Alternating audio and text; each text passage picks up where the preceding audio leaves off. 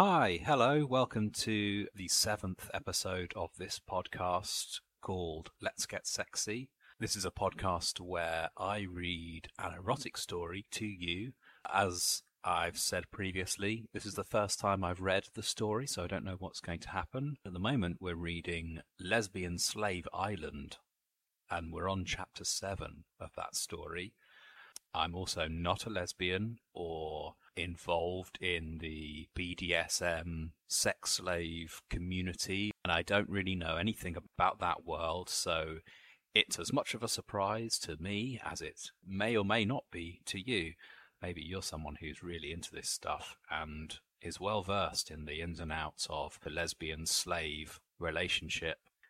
Lesbian Slave Island is an erotic story which I found on Literotica.com. It's by author Fit and Trim, and you can find their stories by searching for their username on Literotica. Please do feel free to read ahead or go back and read some of the previous ones, or even read along while I narrate it to you, if that's your jam. Following on from a chapter where we had a lot of interaction between Sasa and Lisa, I'm wondering if chapter 7 is going to be a little bit more of a Helen chapter. The subtitle for chapter 7 is The Sisters Train Me Hard. So my initial worry that this is going to be a whipping heavy chapter, because we know from Lisa's slave owner manual that that's something she considers almost essential for the training of a slave, which certainly seems historically accurate, but I think it's more about her having a particular fantasy for being in positions of discomfort and enduring what seems like quite significant amount of bodily pain. To recap a little bit of where we got to last time, last chapter was basically a little tete-a-tete between Sasa and Lisa. Sasa is Helen's younger sister. Helen is the romantic partner of Lisa. A little bit of the same in terms of the activities they got up to. Again, we got the labia and nipple clamps out, and there was a little bit of whipping, although it wasn't as bad of a whipping as we had in chapter 4, much to my relief. Oh, and towards the end of the chapter, we had Helen appearing, and she didn't seem dismayed at all that her sister had been having a bit of one-on-one time with her girlfriend. But I guess that's the nature of this contract, that she is free to use for either of the sisters at any time. And possibly that's part of the fantasy even for Helen. You know, maybe she likes the idea of sharing Lisa to some extent. So that's where we left off, with the two sisters egging each other on, really, to just make the most of Lisa as a slave. I think we actually ended with Helen suggesting a little break for breakfast, and then I'm assuming this next chapter is going to get straight back into it with possibly Helen getting involved, but we'll soon see. This chapter, chapter 7, has it's a little bit shorter. It's only 2,200 words, so it's a short, sweet chapter. It's had 52.5 thousand views, which is less than the previous chapter. But I think that's always going to be the case with these, because there's such a long expanse of time in between the posting of each chapter. You're naturally going to have some readers dropping off, possibly even some of them have died in that time, you know, just with the way the statistics works out. You know, if you get any group of 100,000 people, some of them are not going to make it 2 or 3 years between. Well, we started this in 2010, and this latest chapter was brought out in 2017, so you know, we're already 2 years on from chapter 6. So there's been a fair old wait for some people. I wonder if at the end we'll see in the comments whether our old favourites like Dry Hill and Mistress Silver have stuck around. It's had 34 likes, which is pretty good. I think that's roughly on par with the number of likes we've had in the past, maybe a couple less. So, without any more waffling around, let's just jump straight into the story. The next up is Lesbian Slave Island.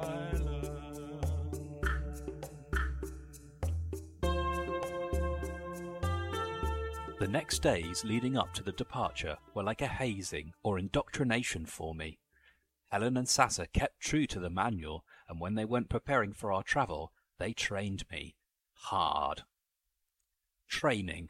Always naked, almost always bound, displayed, disciplined, and or ordered to obey humiliatingly submissive acts. I began to know that they owned me. I was only allowed 2 orgasms, so I stayed in a crazed heat. Those 2 orgasms, or more precisely, sets of orgasms, were explosive. One was on the stool dildo, displayed knees wide, wrists and elbows tied behind, after hours of sitting still on dildo. Towards the end of that particular session, on the dildo/stool, I was allowed to slide up and down on the dildo, as well as given permission to orgasm. The other orgasm was special. Sasa wanted to bring me to orgasm with her mouth and tongue. Sasa using her mouth on me was a psychological barrier passed, and we had agreed it was not something usually done during training. I felt emotionally closer to Sasa after that. Of course, as the slave, I brought them to orgasm several times with my lips and tongue, and once each with a strap on. There was lots of making out with each of them. It was interesting that Helen very often encouraged Sasa and me to kiss. She watched us for long sessions of kissing, including French kissing.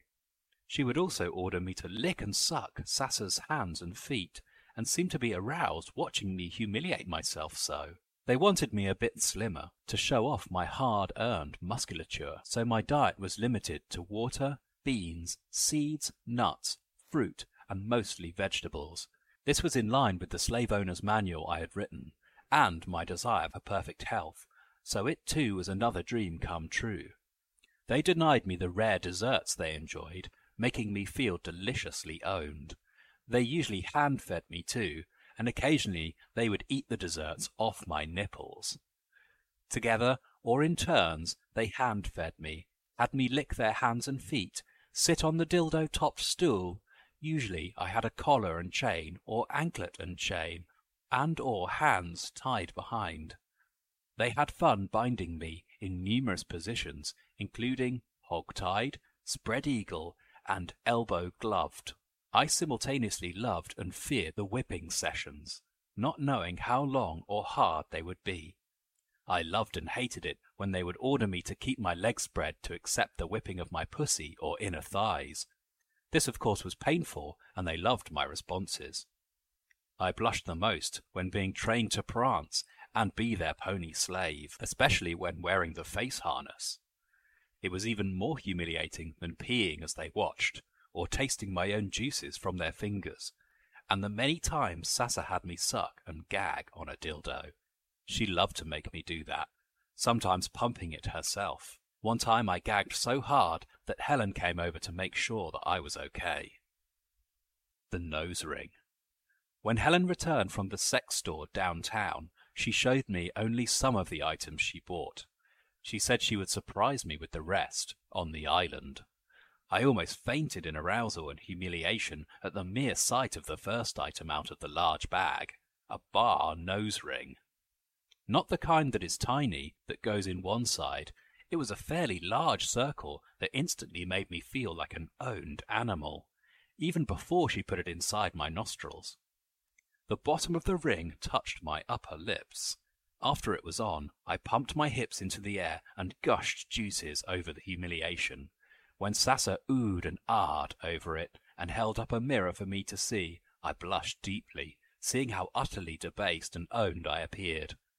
How blatant my sex slavery, when a large nose ring shone in the centre of my face. Helen beamed. "How do you feel with a nose ring on?" she said. I whispered huskily, utterly aroused my owner. I moaned softly. "Do you love it?" she asked. I paused. How humiliating to admit it. "Yes, my owner, I must tell you my feelings. I love it. Oh," I said. Helen beamed and pulled out another nose ring. My eyes widened when she held it closer so that I could see it had no open area. "How do you feel about wearing this nose ring? It has a clicker. It is inserted through the septum. We will have to have you septum pierced," she explained. I blushed with arousal and humiliation. I couldn't think what to say. I bowed my head and whispered, "Yes, my owner, as you desire." Satta spoke up. "Slave, my sister asked you what you feel about having your septum pierced and wearing a full nose ring." I kept my head down in shame over my willingness as I started to whisper. "My owners, your slave property is aroused at the mere idea of it. I will love to wear it as a sign of your utter ownership of me." I bravely raised my head, trembling slightly as I looked each of them in their eyes. They glanced at each other, deeply smiling. "Oh, slave, you are so delicious." Helen kissed me on the lips. Then she showed me a third nose ring with a clicker. It was adorned with reddish gems. "This one is for more formal occasions, like supper." Nipple rings. I smiled at Helen, who then began caressing my nipples. "I'm working these nipples for the next item, slave." Helen brought out nipple clips of different varieties than I had in my box. She had me kneel, knees wide, back arched, chest thrust upwards. Sassy used a riding crop to remind me to hold perfect position. I most often felt the crop when I moved in anticipation or of pain from the various nipple clips Helen tried on me. We all agreed that the butterfly clips were the most beautiful, so Helen and Satta had me wear them most of the evening. I got to sit at the table for dinner that night because they wanted to see the butterflies. They were on for so long that I writhed and whimpered in anguish when Helen finally took them off. Other purchased item used on me before we left for the island also included a torso harness that prominently displayed my breasts and locked my arms behind me. Helen drilled a hook into the ceiling and tied my wrists to it, making me extremely vulnerable, displayed, and uncomfortable. The humiliation and my arousal were intense, simply to be in this helpless position. When they talked about me and my body, and lightly and erotically tortured me and caressed me while so helpless, I was in a kind of bliss. I also loved it whenever Satta toyed with my most intimate area, getting juices on her hand, which she then had me suck or lick off.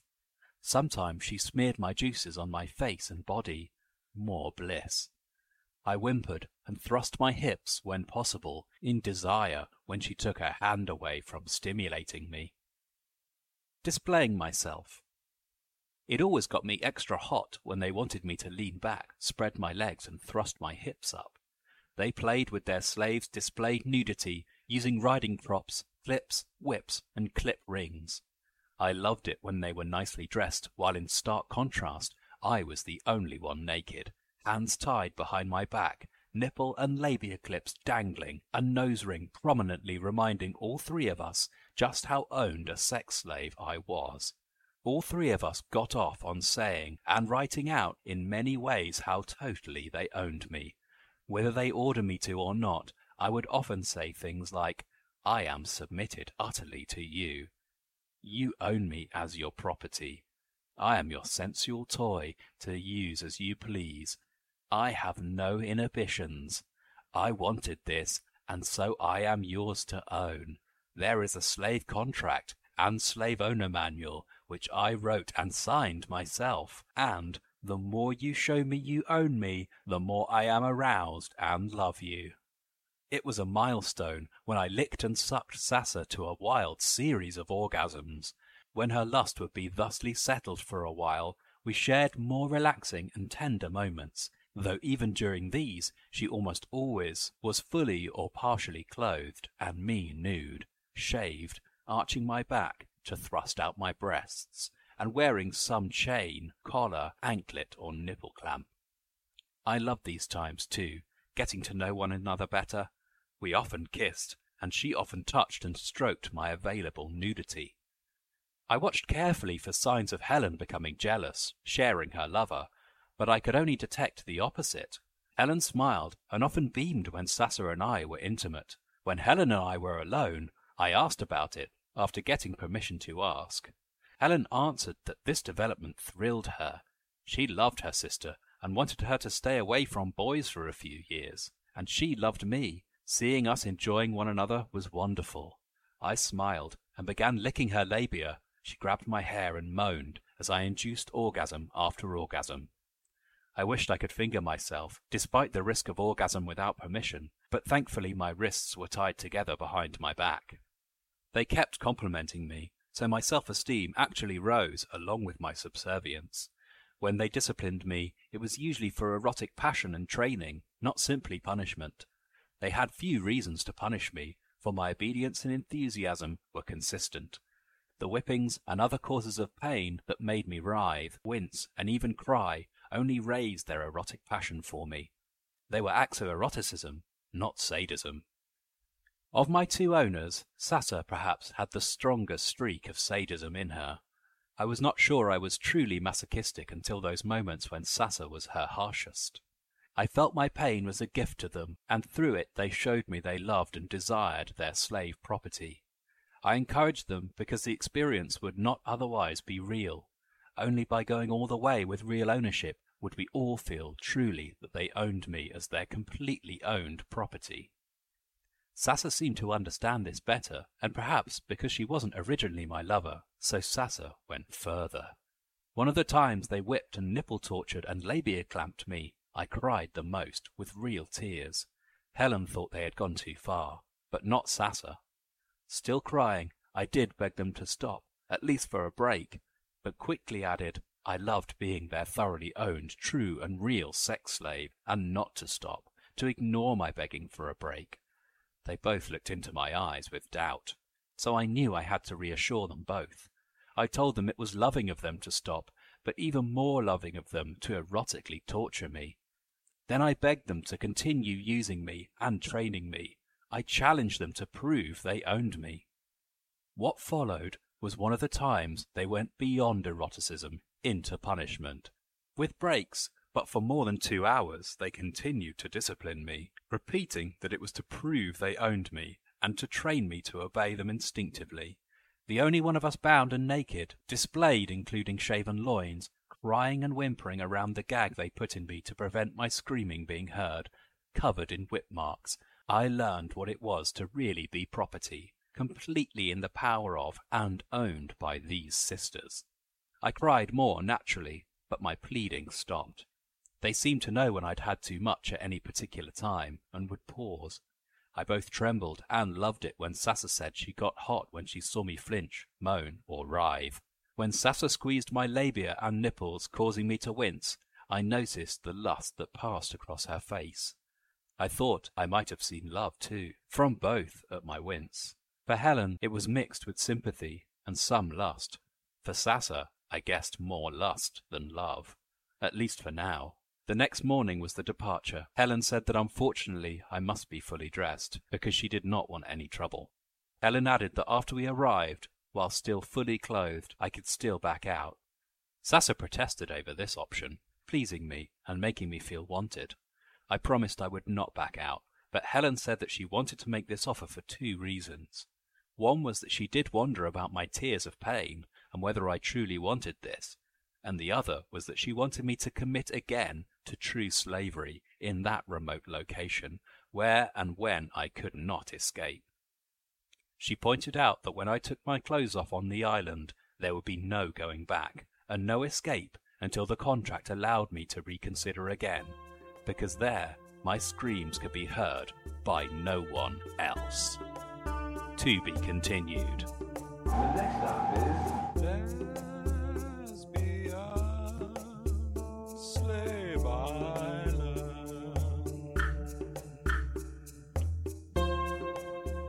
Ooh, that had a bit of a spooky ending. That was like a horror story at the end. My screams could be heard by no one else. Bom, bom, bom. There was something also a little bit creepy I thought about. Just the idea of her being whipped so often that she loses her inhibitions. You know, it just makes me think maybe some of those inhibitions are there for a reason. The human or even the animal instinct to avoid pain, to flinch away from danger. That seems like maybe a dangerous thing. That instinct of basic self-preservation, that could have some pretty serious consequences, you know, later in life. I've given credit to Lisa in the past for really thinking things through and planning ahead, but I don't think that's something she's considered. The long-term damage that this kind of indoctrination might do to her psyche. But it does seem like that's not really a top priority for Lisa at this point in her life. Short but sweet chapter, kind of a different format than we're used to.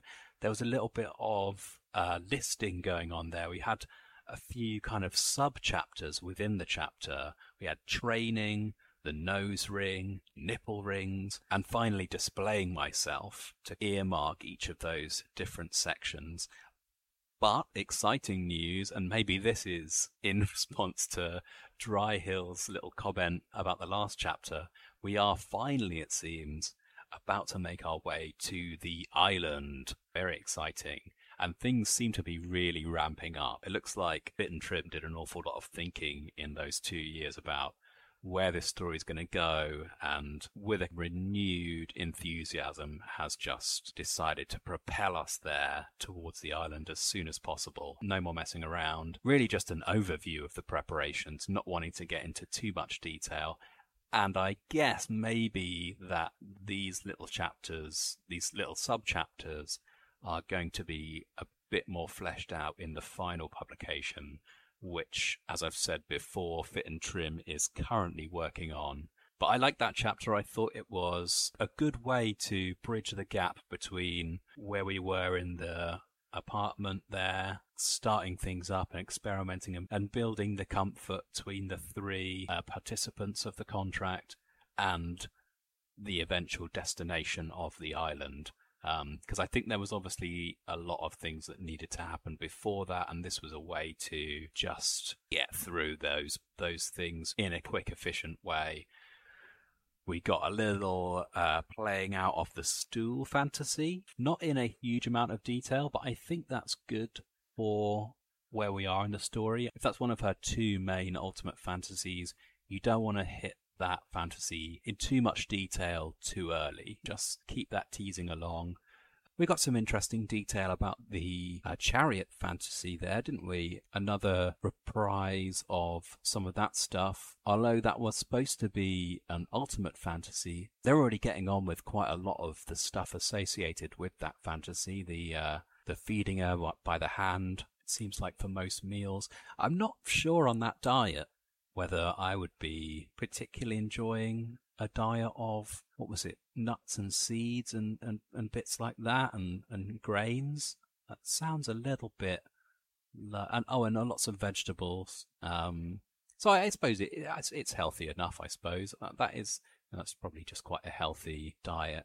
I'd really miss things like pizza, though. The occasional treats in life, they're the kind of thing that makes it worth living. And I suppose if you're all trussed up in a horse face harness being whipped every day, then you probably got other things on your mind than whether or not you get to enjoy the occasional slice of pizza.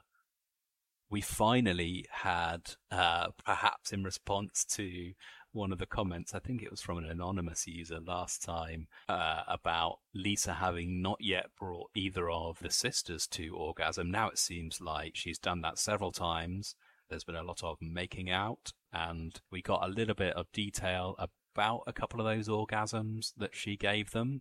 So that was good to know that everyone's enjoying themselves and they're, I guess, getting their money's worth out of this slave, who, let's remember, is being paid an awful lot for their services. We did have a little bit of whipping, but actually it wasn't as bad as I anticipated ahead of time. When I read the subtitle to the chapter, I thought, oh, dearie me, this is going to be a very whipping-heavy chapter with lots of crying and moaning and whimpering. But because I think this was almost a kind of bird's-eye view of the scenarios, we didn't go into too much detail, although there obviously was a fair bit of whipping down on the ground. An interesting development, I think, in the relationship between the sisters and Lisa. It does seem to me like Lisa is more interested in Sasa than in Helen.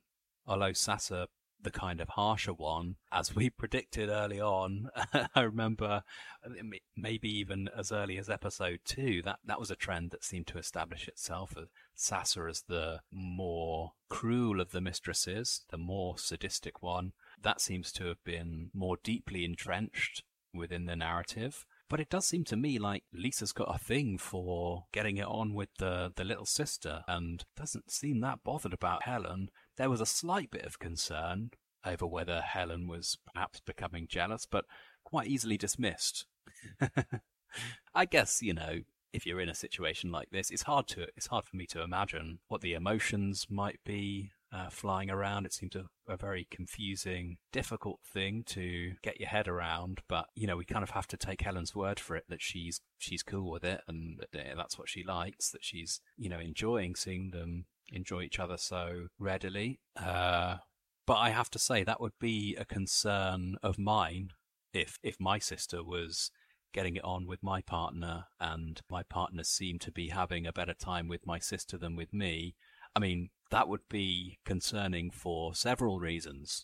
But there we go. These guys are clearly not the typical vanilla trio. One thing that sticks out to me that I maybe could have mentioned earlier, but there is an awful lot of detail around the licking and sucking of fingers and of feet as well. That seems to be a real recurring fantasy for Lisa. She's really into the idea of licking and sucking feet and hands as a kind of humiliation. And I don't know, is that... I mean, I can understand it with the feet. That is quite humiliating, I suppose, licking and sucking someone's feet. But is licking and sucking someone's hands or fingers humiliating? I don't think necessarily. That's, in a way, that's quite a vanilla thing to do, isn't it? Like she said before, like, to simulate fellatio on someone's hands. That seems... is that humiliating? I'd never thought of it in that way before, but perhaps there is an element of that to it. I guess it's what you make of it, though. If you consider it humiliating, then it is humiliating for you. I guess there are many things that lots of people do that they don't consider humiliating that somebody else might consider incredibly embarrassing and humiliating. So there we go. It's all about context, isn't it? For example, I don't find reading this story for a podcast particularly humiliating. I find it quite enjoyable, entertaining, but I imagine there are some people who would find it incredibly humiliating to read aloud these naughty paragraphs of sexual detail. So all in all, a really good chapter, and I'm glad that we're on our way to the island now, where I assume the bulk of the action is going to take place. And after all, for a story called Lesbian Slave Island, it feels like by chapter 8, we should have got there. So glad that we're on course to achieve that. Let's have a look at some of the comments this time. We have a new commenter, Jade Stoy, who says, "Wow, please don't make me wait that long again for more." Yeah, it was 2 years, so that's a long time. Almost to the day, actually, 2 years, from 2015 to 2017. No comment this time from either Dryhill or Mistress Silver, which is a real shame. I wanted to keep them with us. Maybe they just didn't have anything to say particularly about this chapter. Maybe we'll see them again in later chapters. Maybe we'll never see them again, which would be a real shame. There are 4 more anonymous comments, just short ones. Someone says, "Loving this, thank you. Truly a great read. Thank you for these." Another anonymous comment says, "Keep it going. Aroused reading." I guess they were aroused reading that. They say, "Great start. Anticipation high for more. Keep it coming." I wonder if that was a deliberate pun or if that was accidental. Another anonymous comment says, "So good. Yes. More." So you can hear from the number of O's and S's in their comment that they really enjoyed it. A final anonymous comment now says, "I love it. Great details. Awaiting next chapters eagerly." And if you are awaiting the next chapters eagerly, and you can't wait until next week's installment, then you can find all of Fit and Trim's stories by going to Literotica.com and searching for Fit and Trim. It's with an N. It's all one word, Fit and Trim. So you can search for them as an author, and then you'll find all 18 chapters of Lesbian Slave Island. I'll be back to read you Chapter 8 very shortly in the near future, and I hope that you will join us for that. If you've enjoyed it, then do consider subscribing to the podcast. supporting the podcast. All that's left for me to do is to say have a wonderful week and see you next time for Chapter 8 of Lesbian Slave Island. The next stop is Lesbian Slave Island.